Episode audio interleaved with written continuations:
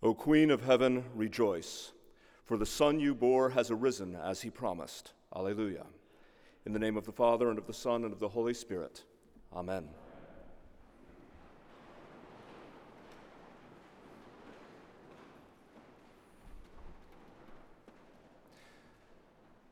Why are we here today?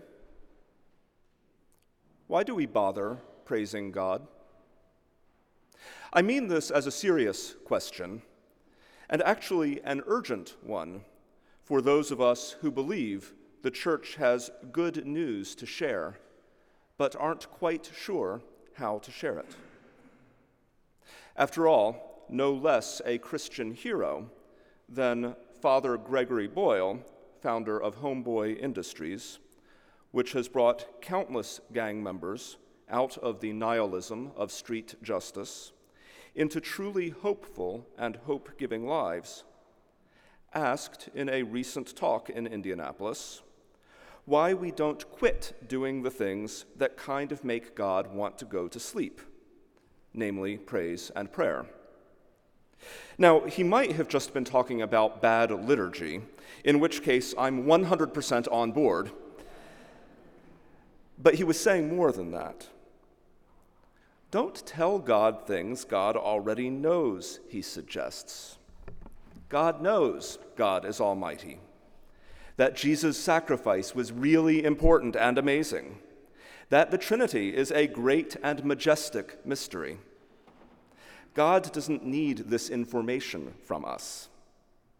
Does singing Come My Way, My Truth, My Life, as beautiful as that song is, actually have any influence on whether or how Jesus shows up in our worship, let alone our lives.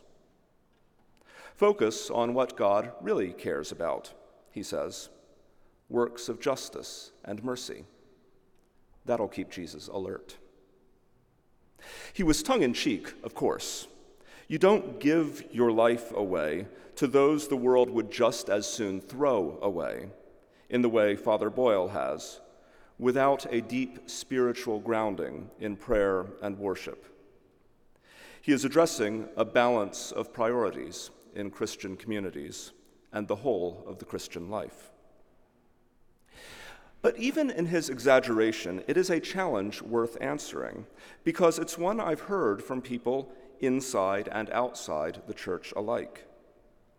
If we're getting something out of being here this morning, we have a duty to give an account of the faith that is in us, so that we can share it with others who may need what we're getting here too. There are probably a lot of answers to the question of why we praise God, but there are two that particularly stand out to me right now. First, we want a relationship with God, right? If we believe ju- God just dispassionately set the universe in motion and then sort of wandered off, maybe checking in occasionally to see if anything interesting is happening, none of this matters. But if we actually desire a relationship, we need to act like it.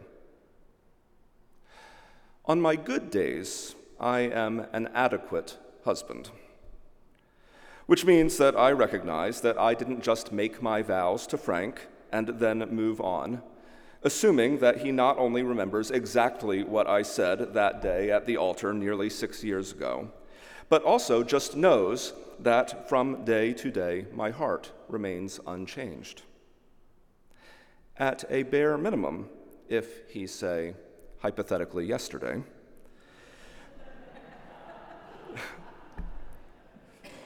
throws a going away party for a beloved parishioner who is about to move to New Jersey. And for the three days prior to the event, I was at a monastery. And at the day of the event, I was at a work event in southern Indiana and arrived home literally five minutes before the party started. The least I can do when someone praises my hospitality is say, To Frank be the glory. I will not presume to know whether Frank particularly appreciates the glory, though he may tell me later, nor whether my declaration gives him any information previously unknown to him. But I do know that my act is part of the constant recalibration of my heart to maintain my vows against all the distractions the world offers. And I should not overly dwell on marriage as a metaphor for the relationship with God. The church has done that for centuries, with occasionally useful results, but just as often strange and unhelpful implications for gender roles. But our friendships, our work relationships, and our other family ties are worthy of this kind of attention, and so is God. The second reason to praise God is to remind ourselves of who we are in that relationship. That includes our ultimate humility, that no matter what, however much we might exercise or, or, moisturize or take groundbreaking medications, we will all one day go down to the dust. So we praise God for what we have while we have it. The relationship also includes our ultimate worth. The sisters at Holy Wisdom Monastery outside Madison, Wisconsin, use a paraphrased version of the Magnificat, the Blessed Mother's great hymn of praise, and not coincidentally, justice and equity. In the paraphrase they use, the phrase, He has looked with favor on his lowly servant, is restated The Holy Mighty One acclaims my worth. This too is worthy of praise.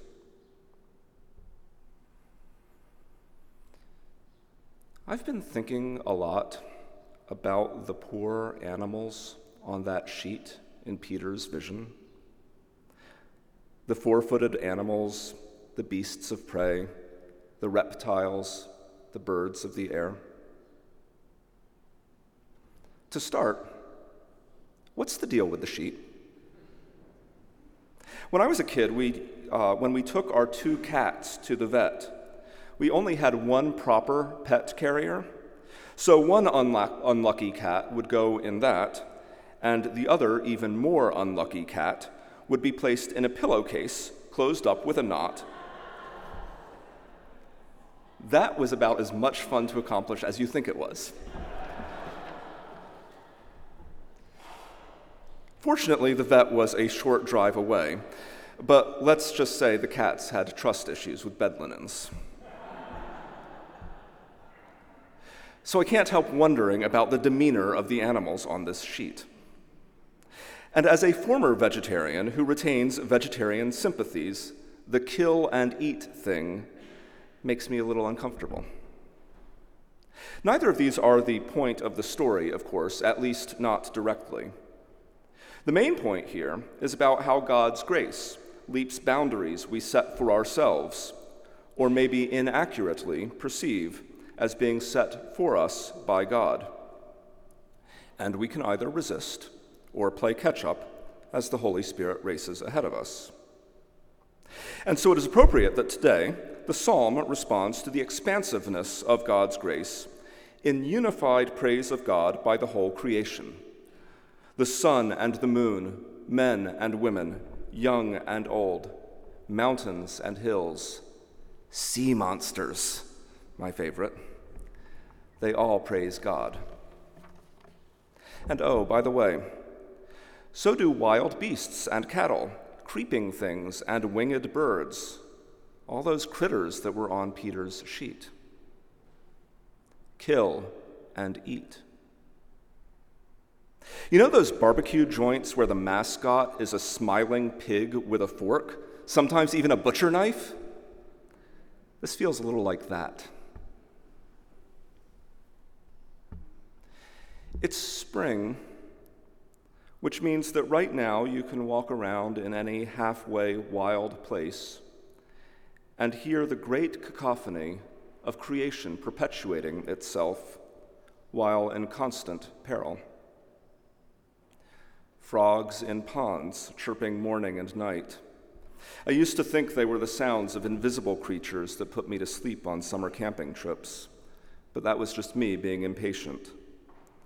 Stand long enough by a patch of reeds, and you can tune your eyes to find swarms of male frogs climbing over one another, knocking each other off perches until they find a female that will have them.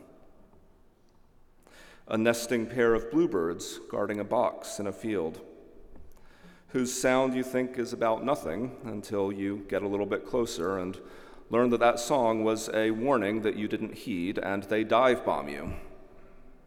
But I have vegetarian sympathies, you want to say even as you want to point to the actual predators, the big birds of prey, making wide circles far above.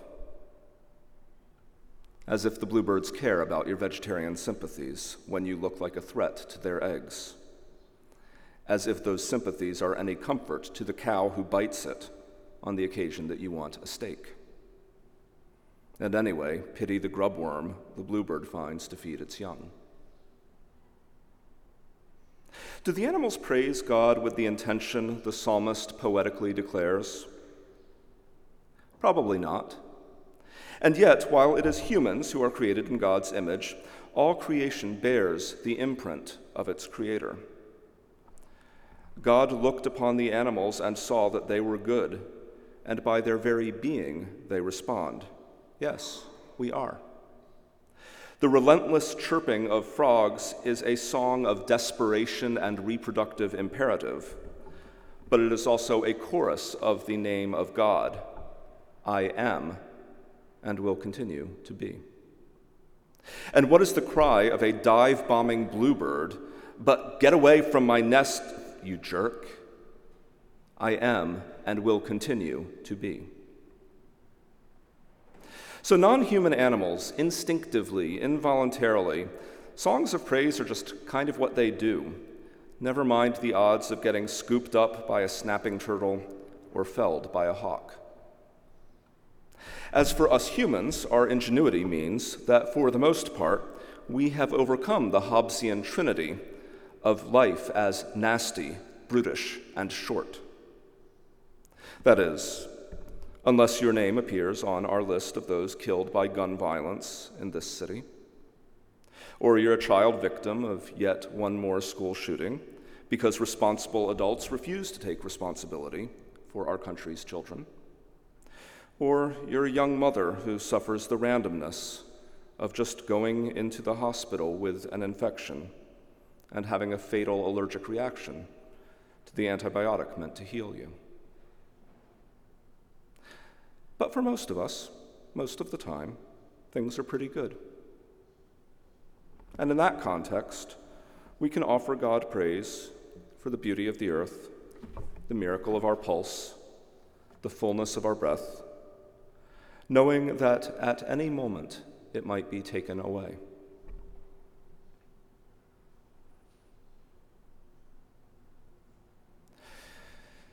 On the western edge of Istanbul, stands an ancient church called Chora, just inside the city walls built by the Emperor Constantine.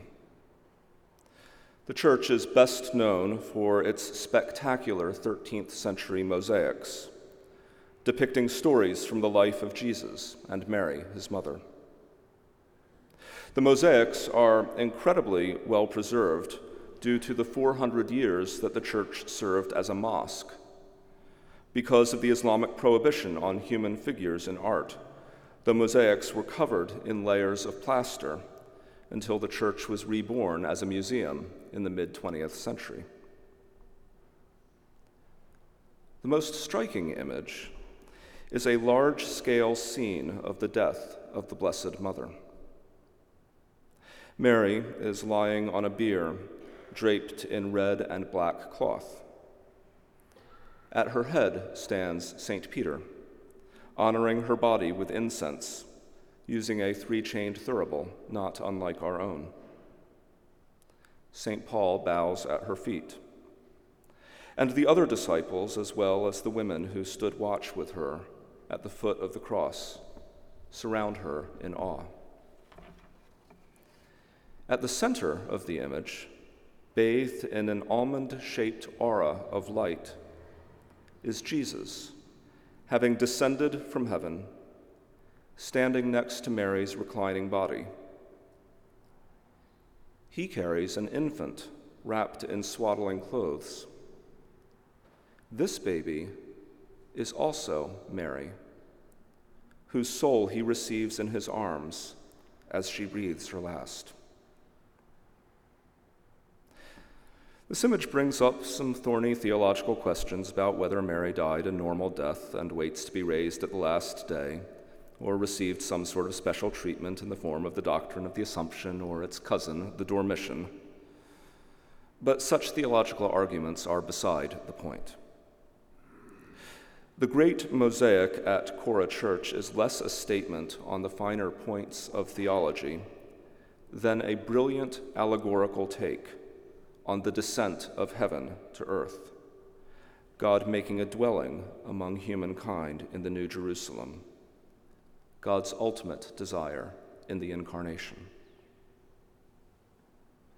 It is a portrait of Jesus Christ, the beginning, the Alpha the one through whom all things were made, including the infancy, childhood, and motherhood of Mary, that bore him into the world in flesh and blood. And it is a portrait of Jesus Christ, the end, the Omega, who at the end of Mary's earthly pilgrimage receives her as she received him in swaddling clothes. He removes the sword that pierced her soul and wipes away all her tears.